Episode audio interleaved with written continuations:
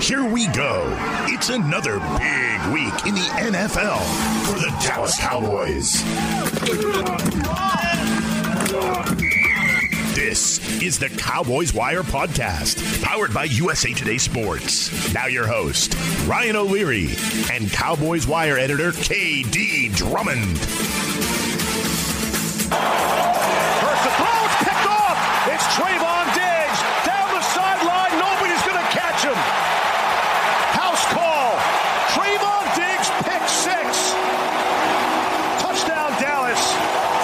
Man, what a Monday night national stage. And it really was kind of an announcement, wasn't it, K D? Like, take notice, New York Giants, as you continue to flounder around and figure out if you got the right coach and quarterback. And take notice, Washington football team that got absolutely rolled and embarrassed by the Bills. And I don't know, that defense that was supposed to be, you know, a thing this year, it's kind of gotten exposed. And and then take notice, Eagles, right? Because they didn't look like they were on the same planet as the Cowboys last night. I think the Cowboys, legit leaders of the N F C East, dangerous playoff team. That's kind of where we're at right now. And I'm at the point where I'm expecting them to go six and oh in the division. You know, we talked about this uh, as we led up to the season, how the national perception around the Cowboys seemed to be missing the mark. They were talking about, you know, it's Washington's division to win again, and the Cowboys could be competitive. And everybody that followed the Cowboys closely and saw all of the reports out of training camp and O T As and what the work that was being done behind the scenes in practice knew that Dak Prescott was back, the defense was energized, and there was a chance that this was going to be a very good team. But nobody nationally was willing to stake that claim. The Cowboys were quiet in the offseason after they signed Dak Prescott. There really wasn't much talk about the Cowboys in the national media whatsoever, and they kind of fell under the radar. So you saw at the beginning of the season, in the offseason, all the power rankings, the Cowboys are down like fifteen, sixteen, eighteen. I've seen them as low as twenty in the opening season power rankings. And nobody, for whatever reason, thought that a team that basically lost everybody to injury was going to be able to bounce back. And that's what we saw. The Cowboys definitely staked their claim to being the best team in the N F C East. Not just that, they staked their claim to being one of the best teams in the N F C on Monday night, because great teams dominate inferior opponents. And that's what we saw. It's not about winning the close games. Anybody can win a close game. That's a, you know, the way the ball bounces. One year you're good in close games, the next year you suck in close games. That's what we saw from the Cowboys in twenty eighteen, turning into twenty nineteen. One year they got all the bounces. The next year they didn't win any close games. And that reflected in their record and their ability to make the playoffs. But teams that dominate inferior opponents, that's the team that you need to pay attention to. And that's what the Cowboys did on Monday night. They were clearly head and shoulders above the Eagles in pretty much every facet of the game. Offensive line, now the defensive line, quarterback, wide receivers, cornerbacks. Every single facet of the game, the Cowboys were better than the Eagles, and it showed on Monday night. And it's very, very it, uh, hope-inspiring for how the rest of the season will play out for them. Yeah, it's such a good point. Like, going into that Bucs game in week one, every, nobody was giving the Cowboys a chance at all. So that narrative was definitely, it definitely leaked into the season, and everybody was saying blowout city. And, you know, we kind of, I thought the Cowboys really acquitted themselves well in that game. And then the defense uh, in this game against the Eagles, K D, right? I mean, we talked about how the Eagles struggle to score, and they struggle to score, right? And uh, Jalen Hurts keeps on trying to go to that Trevon Diggs, Devontae Smith matchup. It's just like, when when you gonna when you gonna wise up to that thing, Jalen? And you know, Micah Parsons just all over the place. I thought Randy Gregory, Osa. I mean, the D line, even without DeMarcus Lawrence, like you said, really good. They're just flying around and making plays. And I, I mean, I don't know if that's all Dan Quinn or guys being healthier or what, but it just, when they're playing defense like that, they become a really scary team. And I think the national audience is watching that game being like, and you saw it all over Twitter and social media, like, whoa, whoa, the Cowboys have a defense now? It's like, whoa. I mean, I think a lot of eyes were opened. Yeah, the beautiful part is that the Cowboys have a defense now, but the defense isn't playing anywhere near to their capability. Right, right. What we're seeing is individuals making standout plays, and the frequency of that should increase as they get more experience, because the Cowboys defense is so young. So you see Trevon Diggs playing shutdown corner. He's clearly elevated his game from what it was at the beginning of last year, and then even on top of what it was at the end of the last year. He has six interceptions in his last eight games. That's that's crazy. Crazy, crazy. That's that's all pro type of performance yep. out of a second year player. He hasn't even started sixteen games in his career yet because he missed several games with injury last year. So he hasn't even played in a full season worth of games, and he's already playing like one of the best cornerbacks in the N F L. Micah Parsons is just, he's a unicorn. I try to explain this to people. I am king, linebackers don't matter, but he's not a linebacker. He's a unicorn. He's a mythological creature that came from the heavens and descended upon Cowboys Nation to bring us to the promised land. He's he is awesome. Not a linebacker he's awesome. Anymore. But there are several breakdowns defensively. Like, outside of Trevon Diggs, the secondary is not playing well. The Eagles had all types of opportunities. If there was a better quarterback out there than Jalen Hurts, they could have really burned the Cowboys last night. Even Jalen Hurts ended up with three hundred twenty-six yards. It was a lot of yards in garbage time, but there were guys all open across the field unless Trevon Diggs was, was covering them. So you're seeing bits and pieces of a defense, but the most important thing is that they're opportunistic. Not only are they getting turnovers, but the turnovers that they're getting are either point erasers or point producers. It's much different if the if the, if the opposing team is driving and you get an interception at the, at your own thirty-yard line, that's basically just giving your offense a new possession. But if you get an interception that's on the precipice of the end zone, in the end zone, or a fumble right when they're at the goal line, those are plays that save points. Pick sixes put points on the board for your team. And throughout the first three weeks of the season, we see the Cowboys get two interceptions in the end zone, one fumble on the shadow of the uh, a forced fumble on the shadow of the end zone, and a pick six. That's four turnovers that are point saving or point producing plays, and those are the important things that you need to be a great defense. The rest of it will come with experience. Osa Odighizuwa and all the rest of those guys, not to mention all of the guys that are filling in, because it's a laundry list of guys that are injured right now. It's not just DeMarcus Lawrence. You're talking about Carlos Watkins is out. Uh, Randy Gregory missed a game from COVID. Keanu Neal was out. Bradley Anaya is out. Um, Kelvin Joseph hasn't played yet, the second-round corner that's supposed to be starting opposite Trevon Diggs. There's a laundry list of guys that are missing from this defense, and to get this type of performance does nothing but bode well for how things are going to look as the season progresses. Yeah, no, and you talk about the turnover differential, and remember last year, that was a topic that we kept bringing up last year, and it was like disgusting for the Cowboys on how bad it was. And this year, through three weeks, six interceptions, leads the league. Eight total takeaways, leads the league. And you have the share in the league for turnover differential at plus five.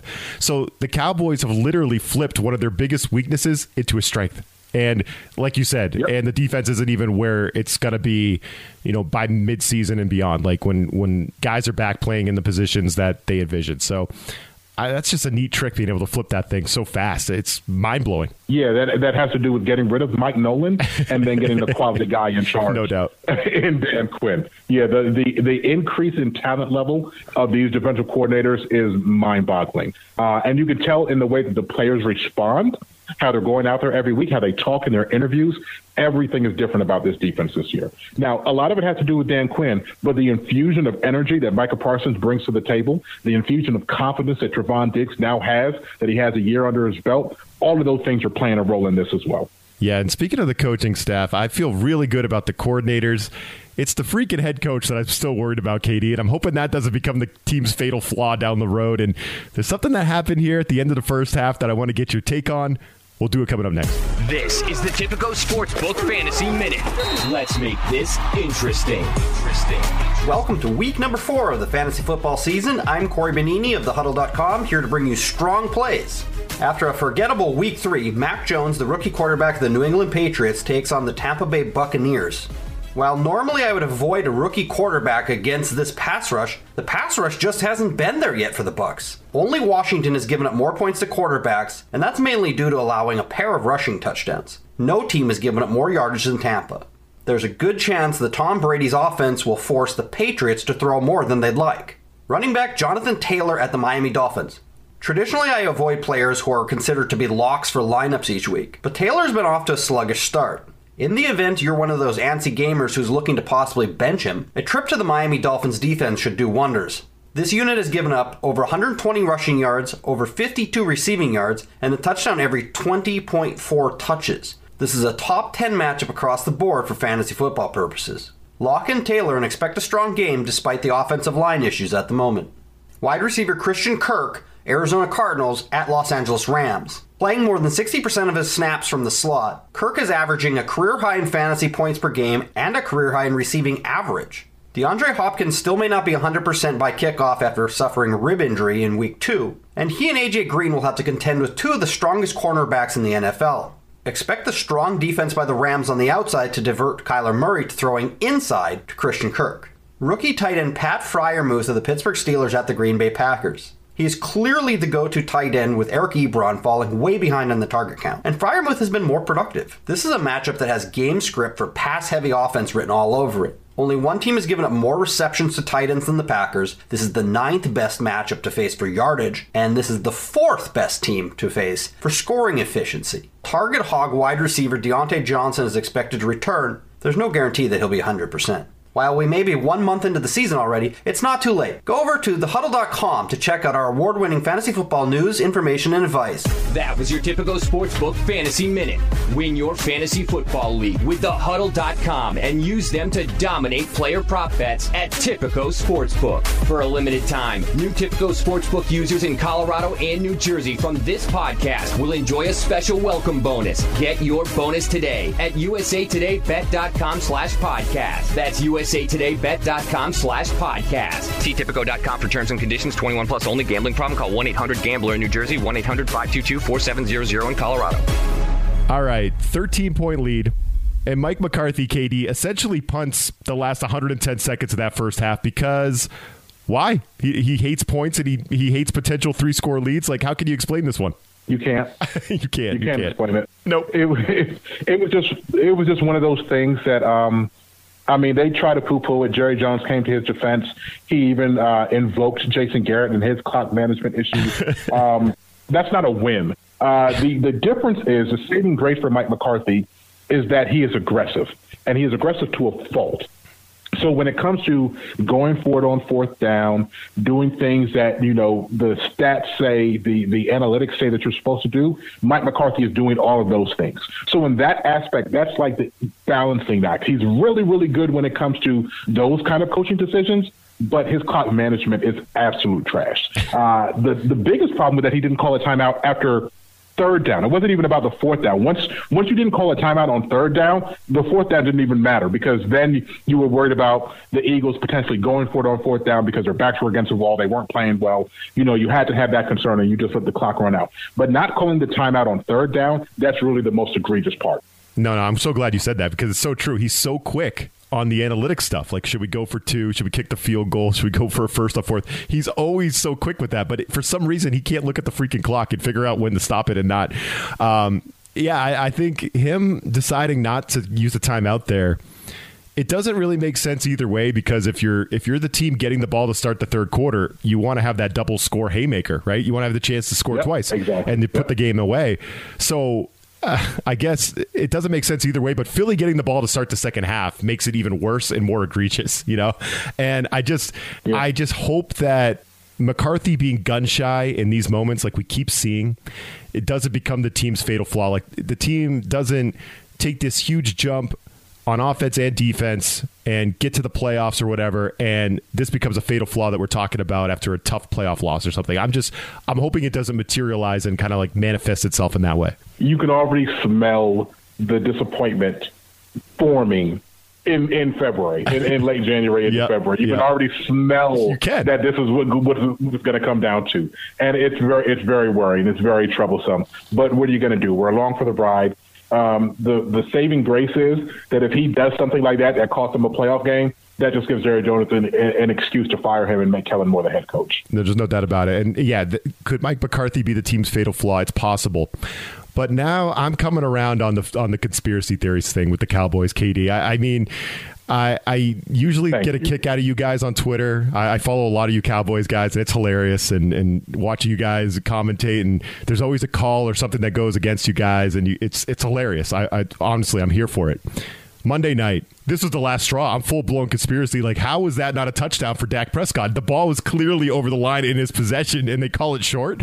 Like, I'm full-blown conspiracy, man. Now I believe with you. That's, aside from Mike McCarthy, I'm worried about the conspiracy thing biting the Cowboys and that holding us back. We've, we've known this for a long time. And I believe you now. The referees do whatever they can do to keep games interesting. And they know that people are going to tune in whenever the Cowboys are involved. So they don't worry about whether or not the Cowboys win or lose. But they do things to keep games close. And if it's against the Cowboys, you know, so be it. That's kind of just how the league looks at it. Um, when you look back over the history, when you look at penalty calls over the years, the Cowboys are always on the short end of the stick when it comes to penalty calls. Like, and I'm talking not just, you know, over the last two or three years. I'm talking about twenty, thirty years. You look historically at the league, the Cowboys are always on the short end of the stick when it comes to penalty calls against them or not being called against the other team. It is amazing when you look at the numbers. I wish I had them in front of me, but it's a very lopsided thing. So there's actual data that shows that the Cowboys get screwed by the refs. Because you would imagine over thirty years that penalties more or less should be even between a team and their opponents. It's never the case for the Cowboys. Year after year, we see this. And it's and it manifests itself in things like last night. The Cowboys were thoroughly dominating the Eagles, and if they had called that a touchdown, people would have turned off their television. So they decided, you know what, the Cowboys are going to win this game running away anyway. Let's not give them the touchdown. Give Philly a little bit of a fighter's chance and just unnecessarily they called it. I mean, if you're looking at Dak Prescott scored twice. He was over the goal line the first time, and then he reached a ball over on the second effort to score again. And they decided not just live view, but also when they looked at the replay and you could piece it together, where he extended the ball, you saw the ball sitting on top of an offensive lineman that had his entire body in the end zone. And they still called it short. It was just, it was crazy. Yeah, egregious, egregious. Again, conspiracy theory, sign me up. I'm, I'm on board. I usually I'd be here rolling my eyes, laughing along with you, K D. All right. No, I'm, I, I fully subscribe after Monday night. So, all right, Cowboys. Welcome, welcome to the tinfoil hat brigade. I'm here. Yeah, give you the. Uh, yeah, I know you have a few of those. Send me one, will you? I'll get, I'll get you the address.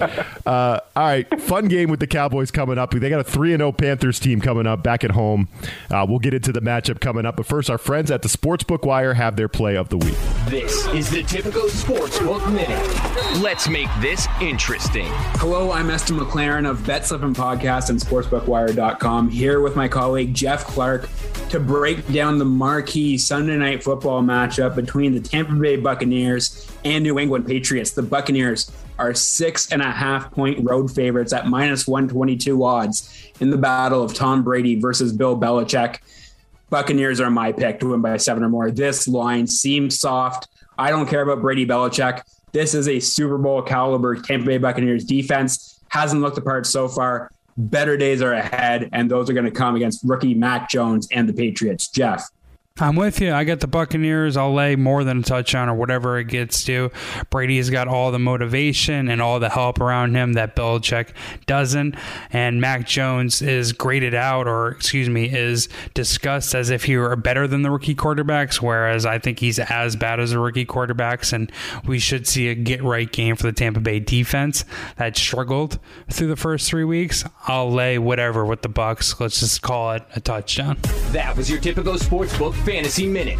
Win your fantasy football league with the huddle dot com and use them to dominate player prop bets at Tipico Sportsbook. For a limited time, new Tipico Sportsbook users in Colorado and New Jersey from this podcast will enjoy a special welcome bonus. Get your bonus today at U S A Today Bet dot com slash podcast. That's U S A Today Bet dot com slash podcast. See Tipico dot com for terms and conditions. Twenty-one plus only. Gambling problem? Call one eight hundred gambler in New Jersey, one eight hundred five two two four seven zero zero in Colorado. All right, K D, Cowboys home against the Panthers. Looking at the Tipico Sportsbook, they are four and a half point favorites at the time of our recording. And I think this is kind of a fun matchup because Sam Darnold and the Panthers are three and oh. But I want to get your take on this. Are they a contender or a pretender right now in your eyes, right? Like, they've lost a couple key pieces on that Thursday night game last week against uh, the Texans, losing Christian McCaffrey on offense and J C. Horn on D. So got some injuries, but they're three and oh. Contenders or pretenders? What do you think? I'll have to lean pretender uh, just because of the way that their schedule is kind of broken down. They played two really bad teams, and then the good team that they played had a COVID outbreak, and they had no coaches on the field for the game. So there was nobody for the players to come off the field to and talk to and coach themselves up. Uh, it was just, you know, they're three and oh based on circumstances. Does that mean that they're a bad team? No, I don't believe so. I think that uh, that guy, Phil Snow, has their defense humming. J C. Horn was a big loss. Clearly, the loss of Christian McCaffrey on offense for however long he's going to be sidelined is a death sentence for their offense because he is so integral to what they want to do. Yep. Uh, but they have a lot of talent in Carolina. They're just not three and oh talented. They're like a, you know, two and one fortunate win type of team. Sure. But that doesn't mean that they won't be competitive uh, next Sunday against the Cowboys. They absolutely can go into A T and T Stadium and pull off the upset, but it would be an upset dis- despite the fact that they have a better record. Dallas is a better team, but that does not mean anything once you get out on the field.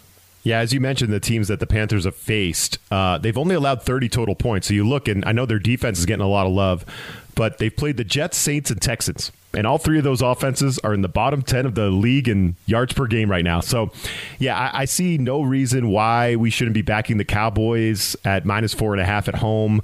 Uh, money line at minus two ten on Tipico. I like that number. Four and a half points. Yes, I think I'm laying the points in the matchup. You haven't made your pick quite yet, K D. What do you think? Um, I'm going to go ahead and uh, give the points. And I would say two units on this. Okay. I'm, I'm okay. confident, but I'm not, I'm not as confident as I was going into the Eagles game. Um, I think this is a, this is a different animal. They clearly outclassed the Eagles, but the Panthers are the perfect trap opponent, which gives you pause. Um, but I, I would still feel confident putting a little bit down on the Cowboys. Okay, I feel that. And then, you know, we've been making money on the Cowboys overs and hit last week for sure. I mean, if they could hit sixty-two points with the Eagles, who, as we talked about last week, can't score. And we saw that again until garbage time. Uh, they, they finally put some points on the board offensively. Uh, fifty and a half is this line. Carolina, they've got a little bit of juice on offense. I like D J Moore a lot, although maybe Trevon Diggs is on him. We'll have to see. Uh, we'll have to see what that offense looks like without McCaffrey. But I feel like the Panthers have a little bit of juice on offense at least, and the Cowboys are the Cowboys. So, you know, the, the overs have been hitting, except for that game against the Chargers. But fifty and a half seems like a gettable number for the over again. I mean, Cowboys and the over. That's kind of been what we've been going with most of the time this year, but I feel like the over's in play again. What do you think? First of all, go Terps. So D J Moore, you will never hear me say a disparaging word about D J Moore. He's a good player. Go Terps. He, he is a phenomenal player. Yep. yep. Um, and, and they do have weapons. I, I like Robbie Anderson. I like the young kid, Terrence Marshall, that they got in the draft. Um, Sam Darnold is the biggest question mark. And if Christian McCaffrey was in this game, I'd say shootout, no problem. And I know I say I will always bet the over when it comes to Kellen Moore.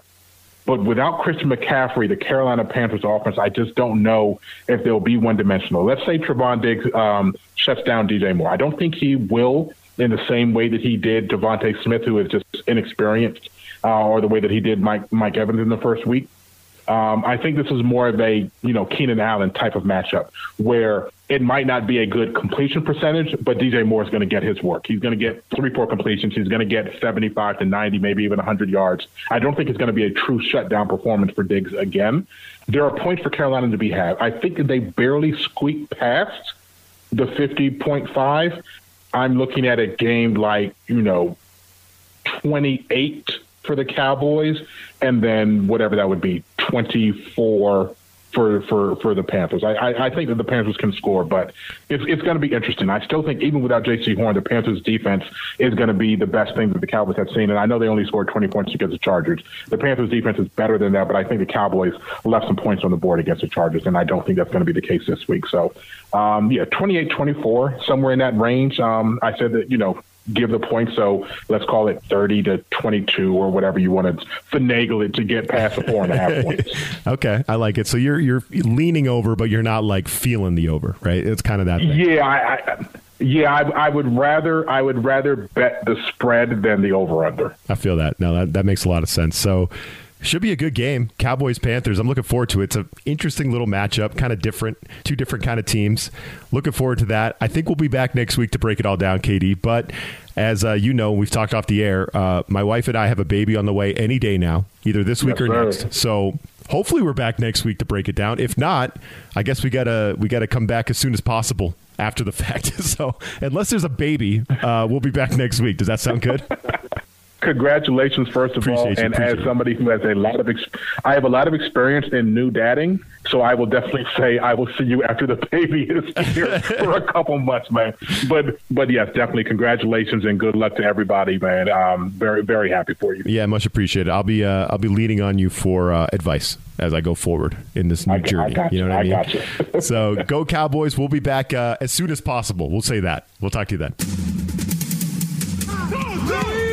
This U S A Today Sports Podcast has been presented by U S A Today's Sports Media Group and is available in your favorite podcast store. Make sure to subscribe for weekly updates, the latest fantasy picks from Corey Bonini, and the Huddle Podcast, Inside the Weekly Line, with Sportsbook Wire's Jeff Clark and Eston McLaren, and the Bet Slippin' Podcast. We'll see you again next week.